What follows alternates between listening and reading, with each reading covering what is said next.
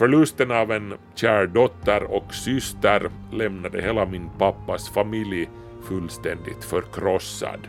Låt oss bara säga som så att vaccinet hade räddat inte bara min pappas syster utan på sätt och vis också min egen barndom.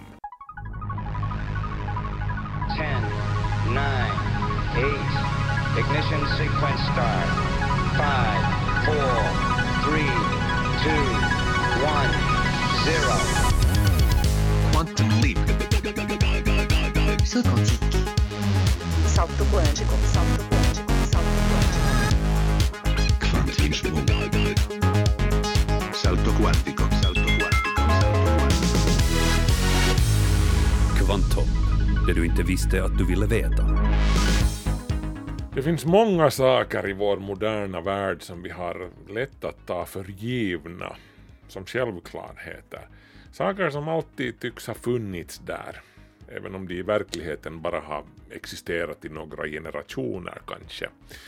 Saker som våra mor och farföräldrar fick slåss för, eller som, som de kanske inte ens kunde drömma om på sin tid. Och sånt här gör oss lätt lite kaxiga, rent av otacksamma och, och misstänksamma. Vi föreställer oss kanske att vi kan leva utan vissa saker, att det finns alternativa sätt, bättre sätt. En sådan sak är ju till exempel demokrati och Finlands självständighet. Grattis Finland förresten, det är ju den tiden på året igen. Rätten att rösta i demokratiska val hör ju till den här kategorin. Min egen mormor hörde till den första generationen av kvinnor som fick rösta på samma villkor som männen. Inte bara i Finland, utan i hela världen. Demokratin är ju som sagt lite trängd på många håll just nu. Precis som yttrandefriheten, som många väljer att missbruka och missförstå. Men i det här avsnittet av Kvanthopp ska vi koncentrera oss på en annan sak som vi får serverade på en silverbricka men som våra förfäder hade gett sin högra arm för att kunna ge till sina barn. Vacciner. Vid sidan av hjulet och elden är vaccinerna kanske vår största uppfinning någonsin, vågar jag påstå. Hur kom den uppfinningen till och vad har den lett till?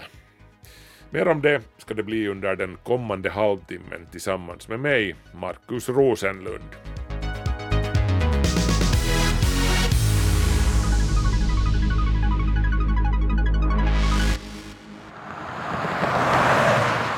Otroligt nog så finns det ju gott om dem som gärna skulle se en värld utan vacciner. Nå, här är vi nu i en värld utan ett vaccin. Fast förhoppningsvis inte länge. I skrivande stund hade första landet i världen just gett grönt ljus för coronavaccinet och det är Storbritannien. Grattis! Och det betyder ju att snart har vi en möjlighet att sätta stopp för den rasande coronapandemin. På samma sätt som vi i tiderna satte stopp för smittkoppspandemin och poliopandemin. Smittkoppsviruset det existerar ju överhuvudtaget inte längre i vilt tillstånd. FN förklarade det utrotat 1980 den första sjukdomen någonsin som upphörde existera. Och det hade aldrig lyckats utan ett vaccin. Polioviruset i sin tur, som hör till enterovirusen, finns fortfarande bland oss. En av dess ursprungligen tre typer förekommer åtminstone i Afghanistan, Pakistan och Nigeria. Men också polio kan anses vara besegrad som sjukdom idag, uttryckligen tack vare vaccinet som Jonas Salk utvecklade 1955.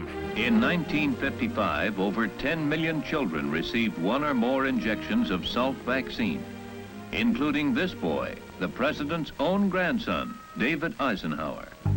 And now, like millions... Jag har ett lite personligt förhållande till polio faktiskt. Min pappas syster, min faster som jag aldrig fick träffa, dog i polio 1963 vid 13 års ålder, sex år innan jag föddes. Det hängde inte vid mycket.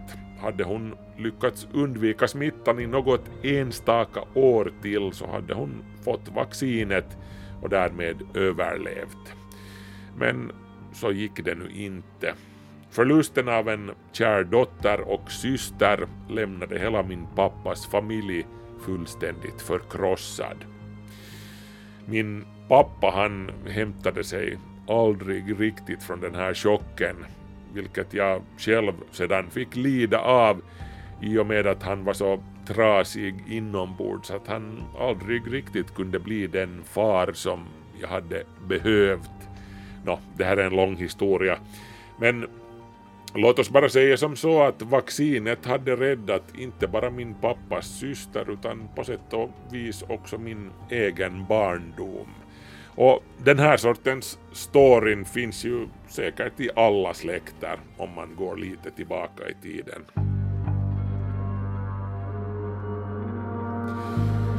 Min poäng här som jag kanske försöker komma till är att ingen, inte någon längtar tillbaka till den gamla onda tiden före vaccinerna. Den där tiden då, då de gamla kyrkböckerna fylldes av, ja, sida upp och sida ner av småbarn som dog i kopporna, till exempel. I en kyrkbok från Sibbo året eh, är 1777 räknar jag till 11 barn i åldrarna 9 månader till 11 år vars liv skördades av smittkopporna under mindre än två månader. Nå, lyckligtvis så behöver vi inte genomlida någonting motsvarande igen. Jag menar, om vi kan skydda våra barn mot en potentiellt dödlig smittosam sjukdom, varför skulle vi inte göra det? På riktigt? Nå, alla föräldrar tänker ju otroligt nog inte så, och de här attityderna går sedan i arv. Helt nu på sistone har det igen skrivits om ungdomar i Sverige som med vett och vilja ordnar coronafester inom citat för att få det undanstökat. Liknande fester ordnades också i våras när den första vågen rasade. Varför? Ehm, samma sorts tokigheter har man redan tidigare hört om i, i samband med mässlingsviruset till exempel och, och vattkopporna. Ehm, jag hade själv mässling som barn och det var på ren svenska rena rama helvetet. Jag fick aldrig MPR-vaccinet som liten. Jag föddes innan det blev praxis och, och det kunde ha kostat mig livet. Men jag hörde till dem som hade tur.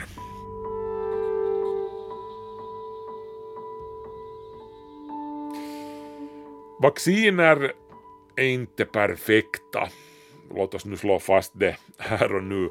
De ger sällan ett hundraprocentigt skydd. Men vaccinerna är det bästa vapen som vi har i kampen mot de smittsamma sjukdomarna. Och nu råkar ju dessutom flera av de hittills utannonserade coronavaccinerna ge ett skydd på över 90 procent, vilket är betydligt bättre än vad någon vågade hoppas på i våras. I våras så, så visste vi överhuvudtaget inte om det ens var möjligt att vaccinera mot covid-19 nu, ett drygt halvår senare, väntar ampullerna i lagren, lastbilarna är färdiga att rulla ut så fort som myndigheterna ger grönt ljus. Och det här är på riktigt, jag vill understryka det här, det är på riktigt en otroligt god nyhet, kanske den bästa på hela året. Först ut är vårdpersonal som är i kontakt med coronapatienter, vårdhemspersonal, äldre och personer i riskgrupperna. Fast som sagt så alla ser ju inte det här som en god nyhet. Det finns de som kommer att tacka nej till vaccinet, också här i Finland. Åratal av skrämselpropaganda från ansvarslösa vaccinförnekare har gjort sitt också här. Fast såklart inte ens nära på i samma utsträckning som till exempel i USA. En opinionsundersökning som CNN lät göra i oktober visar att 45 procent av amerikanerna, strax under hälften av hela befolkningen, Eh, säger att de kommer att vägra ta coronavaccinet när det är tillgängligt. 45 procent, det här motsvarar sådär grovt sett Donald Trumps andel av rösterna i valet. Nå, det här bevisar ju inte nödvändigtvis att alla Trump-anhängare är vaccinvägrare. Det har nu snarare att göra med att USA idag är ett otroligt kluvet och polariserat land och att det finns en extremt stark skepticism där borta gentemot myndigheter och, och experter och vetenskap. But it doesn't give them the right to mandate vaccines. We have a right on this planet to choose for our own bodies what we take in. Nå, men nu ska vi hur som helst inte ägna desto mer av det här avsnittet åt att älta de här så kallade vaccinkritikerna eller antivaxers som de kallas. Det är liksom ingen diskussion det här längre. Vacciner fungerar och de räddar liv. Det utgår vi från. Käbblet och knorrandet mot vaccinerna är ju inget nytt heller. Det har existerat lika länge som vaccinerna har funnits.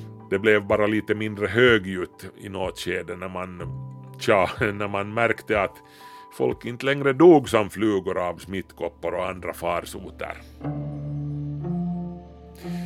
Bland de första som märkte att man blir immun då man insjuknar i smittkoppor och överlever var, som i så mycket annat, kineserna på 1000-talet efter vår tideräknings början. Enligt vissa källor så skedde det här i Indien två seklar före kineserna men nåja, kineserna drog i alla fall slutsatsen att om vi ger ett barn en låg dos av smittan så kanske barnet får immunitet utan att behöva genomlida hela sjukdomen. Och det funkade ju, utom då barnet dog förstås. Den här tekniken att, att aktivt smitta ner folk med låga doser av ett patogen för att uppnå immunitet, eh, till exempel genom att rispa in sekret från en smittkoppa i huden. Det kallas variolisation, inokulation eller ympning. Vi talar alltså om en föregångare till vaccinering. Till Europa och Nordamerika kom ympningen på 1700-talet via Turkiet. Bland annat så kom Karl XIIs livmedikus Samuel Skragge i kontakt med metoden i Turkiet. En av de första i väst som aktivt tillämpade ympning i stor skala var en amerikansk predikant i kolonialtidens Boston en puritan vid namn Cotton Mather. Han var son till den likaledes berömde och inflytelserike Increase Mather. Cotton Mather var ett akademiskt underbarn som utexaminerades från Harvard-universitetet vid smått otroliga 15 års ålder. Under sitt 65 år långa liv hann Mather med både ett och annat Eh, bland annat med att skriva mer än 450 böcker och pamfletter och till hans bidrag till naturvetenskapen räknas bland annat det att han utförde ett av de första experimenten någonsin med växthybridisering, majs närmare bestämt, som han avlade fram i sin moderna form. Och så var det ju alltså det här med variolisation eller ympning. Kolonialtidens Amerika led svåra plågor på grund av smittkopporna med en mortalitet på uppemot 30 procent. Eh, speciellt dödlig var smittan bland ursprungsbefolkningen som saknade européernas långa bekantskap med viruset i fråga. Också Cotton Mathers hemstad Boston drabbades hårt under 1600 och 1700-talen av regelbundna smittkoppsepidemier. Myndigheterna försökte hindra smittspridningen genom att sätta nyanlända fartyg i karantän i hamnen. Som parentes kan vi ju nämna här att själva ordet karantän härstammar från italienskans karantena vilket betyder en period på 40 dagar. Uttrycket kom ursprungligen till i Venedig där fartyg som anlände från fjärran länder fick ligga isolerade på redden innan någon släpptes i land för att bevisa att där inte fanns pest eller något annat smittsamt otyg ombord.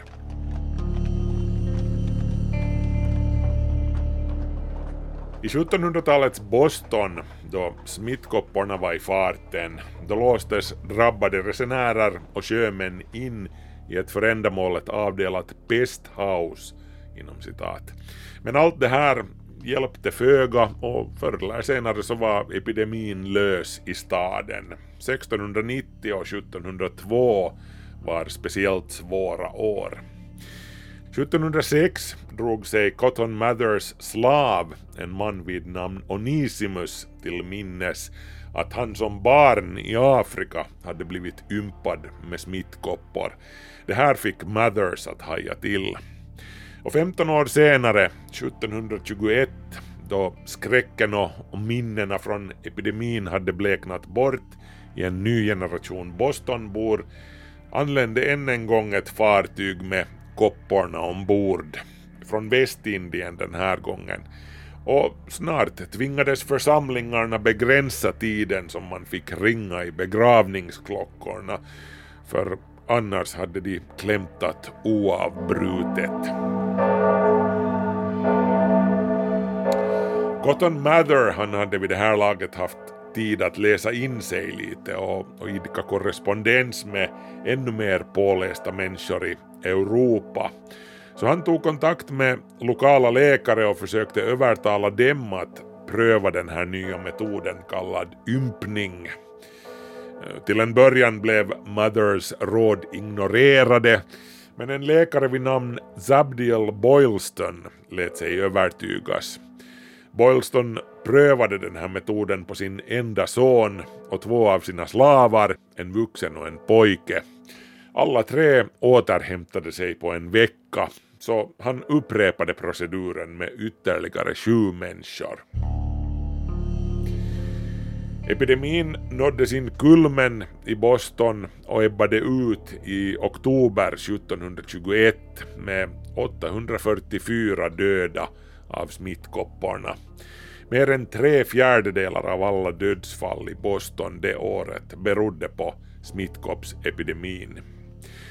Under tiden som farsoten rasade i stan hade Dr. Boylston ympat 287 personer med smittkoppor.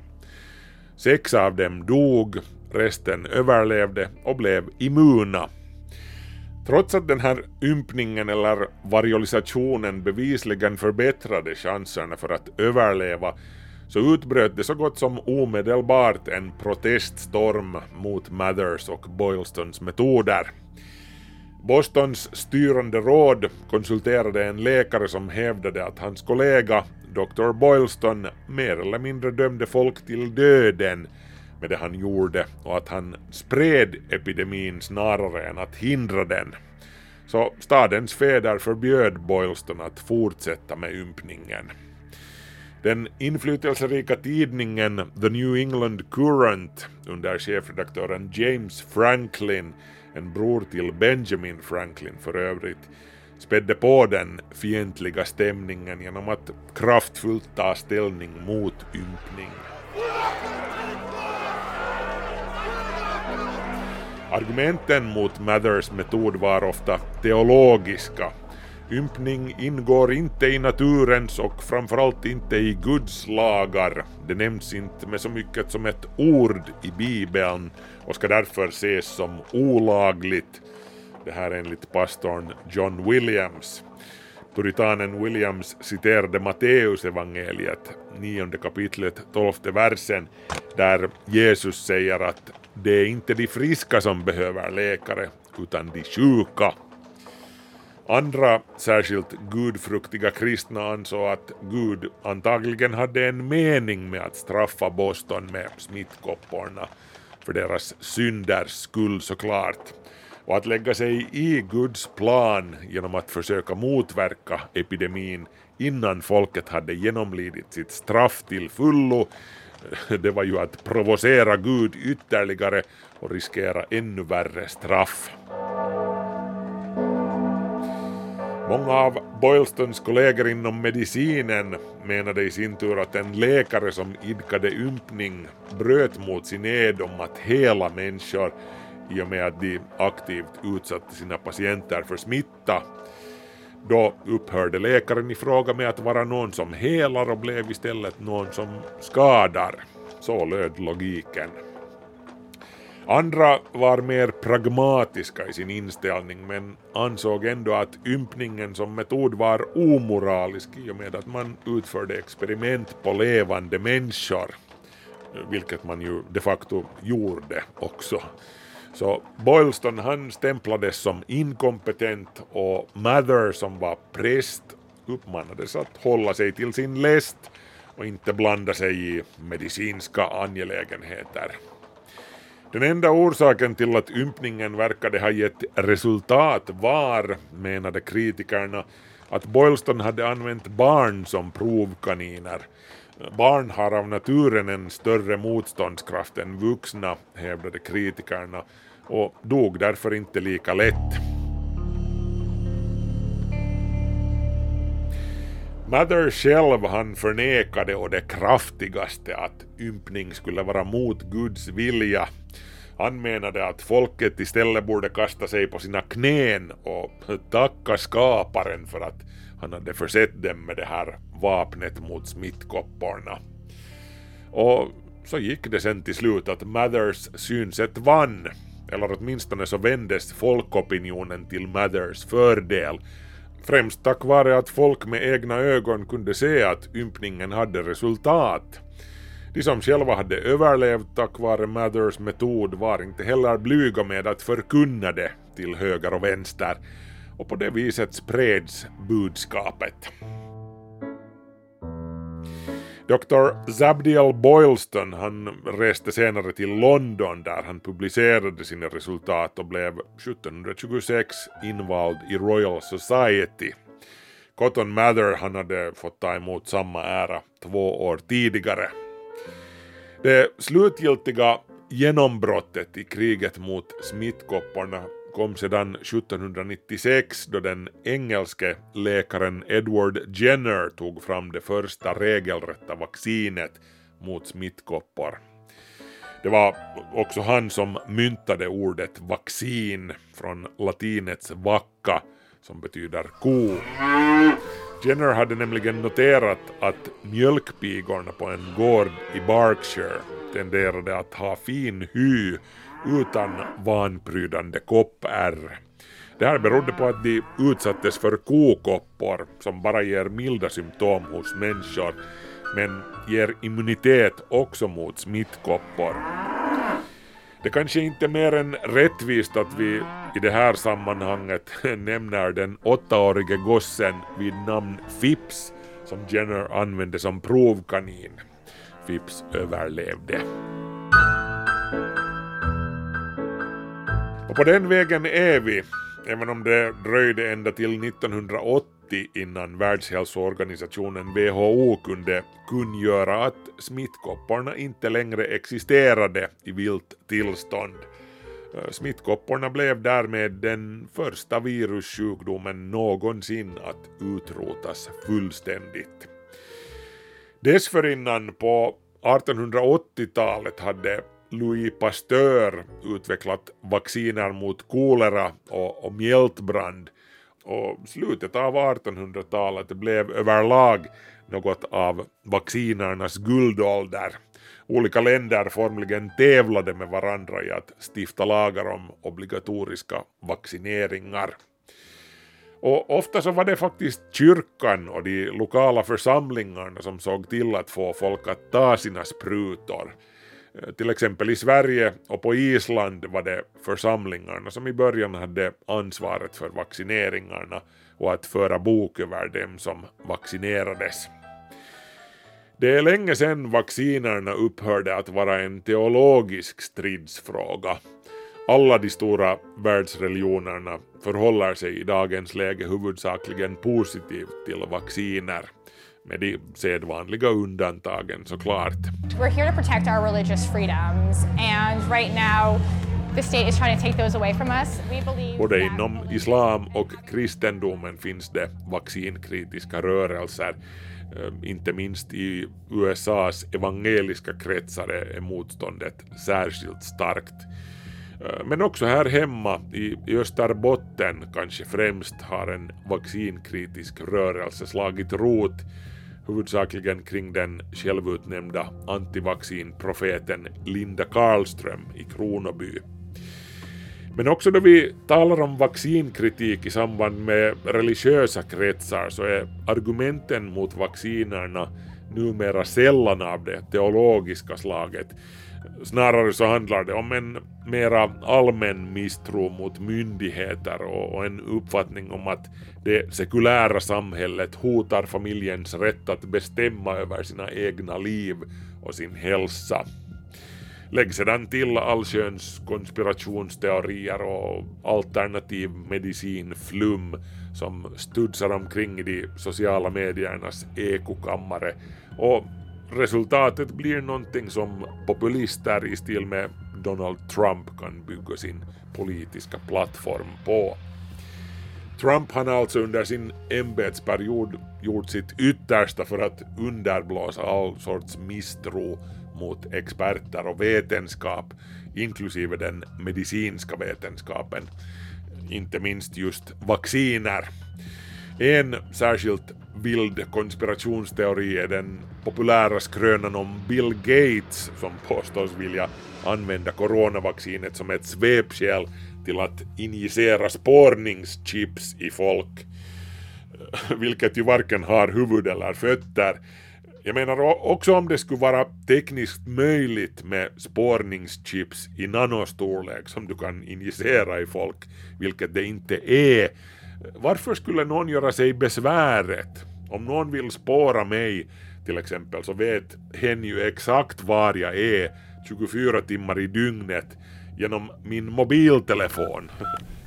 genom Google och Facebook och så vidare. asserted that the American tech billionaire is behind the COVID 19 pandemic and forced vaccinations in a bid to. Och dessutom så känns det ju så otroligt orättvist att just Bill Gates ska behöva ta emot så mycket dynga. Eh, Filantropen Gates har ju räddat kanske miljoner människoliv genom fonden som bär Gates och hans hustrus namn.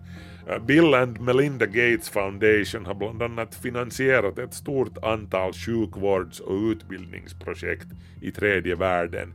Och det här inkluderar att bekämpa aids bland barn i fattiga länder och att vaccinera 40 miljoner barn mot polio. Sedan stiftelsen grundades är det beräknat att 6,9 miljoner liv har blivit räddade från diverse sjukdomar. Och som om det här inte vore nog så har Gates dessutom testamenterat 90% av sin återstående enorma egendom till välgörande ändamål. Ändå har han under de senaste åren fått iklä sig rollen som ärkedjävul i diverse foliehattars fantasier. Som man säger, otack är världens lön. we're in a crazy situation, so there's going to be crazy rumors. Men det här avsnittet av Kvanthopp handlar inte om Bill Gates utan om vaccinerna och deras historia. Apropå den, hur gick det för Cotton Mather som jag berättade om? Nå, vi kan ju säga som så att det gick inte så bra. För att inte någon ska få en för rosig bild av Mather som en vetenskapens och förnuftets förkämpe i en tid av religiöst trångsinne så bör vi kanske nämna att Mather var en av initiativtagarna och en av de främsta pådrivande krafterna bakom häxprocessen i Salem 1692 till 93. Even a single witch in Salem is enough to destroy everything we have built and ever hope to build here. Häxjakten i Salem resulterade i att 20 oskyldiga människor avrättades och ytterligare fem dog i häktet, inklusive två spädbarn. Så snyggt jobbat Cotton, där fick Belsebub så han teg. Liksom. Men som sagt så gick det inte så bra heller för Mather själv sen sist och slutligen. Han var gift tre gånger, han, hans två första hustrur dog och den tredje blev sinnessjuk. Sammanlagt blev Mather pappa 15 gånger men av de 15 barnen levde bara sex till vuxen ålder och bara två överlevde Mather själv. Dessutom så led Mather av återkommande perioder av ångest och depression och så hade han också ständiga problem med att få pengarna att räcka till. Men mänsklighetens ack så viktiga kamp mot smittkopporna och andra smittsamma sjukdomar kanske hade utspelat sig på ett helt annorlunda sätt utan den här plågade och motstridiga men envisa mannen. Hybridiseringen av majsen var ju också ett fint strå att dra till vetenskapens stack. Vi kanske inte skulle ha haft eh, cornflakes och, och popcorn utan, utan Cotton Mather, vem vet? Synd bara det där med häxjakten som han envisades med. Öh, man kan ju bara hoppas att vår tids forskare och andra som jobbar för en framtid utan dödliga pandemier får arbeta i fred utan att få en häxjakt på nacken.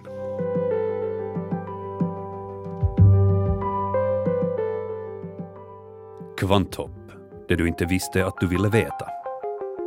Så här till slut kan vi ju påpeka att den här vetenskapen kring vaccinerna har kommit långt sedan Mathers, Boylstons och Jennings dagar. Den här ympningen som de utövade på 1700-talet den baserar sig alltså på att man rispade in var innehållande levande smittkoppsvirus i folks hud.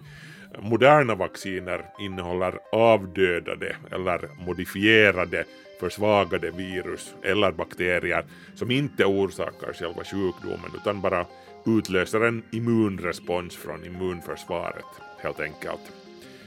Numera kör man också rent av med helt syntetiska RNA-molekyler som programmerar celler i kroppen att tillverka det protein som aktiverar immunförsvaret. Fördelen med det här är bland annat att vaccinet kan tillverkas både snabbare och billigare. Två av de nya coronavaccinerna från Moderna och BioNTech Pfizer är just av den här typen. Det är de facto första gången som RNA-vacciner tillämpas i, i stor skala. Och, de här RNA-vaccinerna har också alltså gett ett skydd på upp till 95 procent i de kliniska försöken. Så vi går högst sannolikt mot ljusare tider, både i och med det stundande vintersolståndet och coronavaccinet som snart är här. Nästan som om julgubbens verkstad skulle ha tagit upp vaccintillverkning. Kvanthopp är slut för den här gången. Markus Rosenlund tackar för visat intresse. Ett nytt avsnitt av Kvanthopp dyker upp på Yle Arenan varje lördag. Kvanthopp.yle.fi är adressen om du har ärende eller så kan du gå in på vår Facebook-sida. Ha det bra, vi hörs!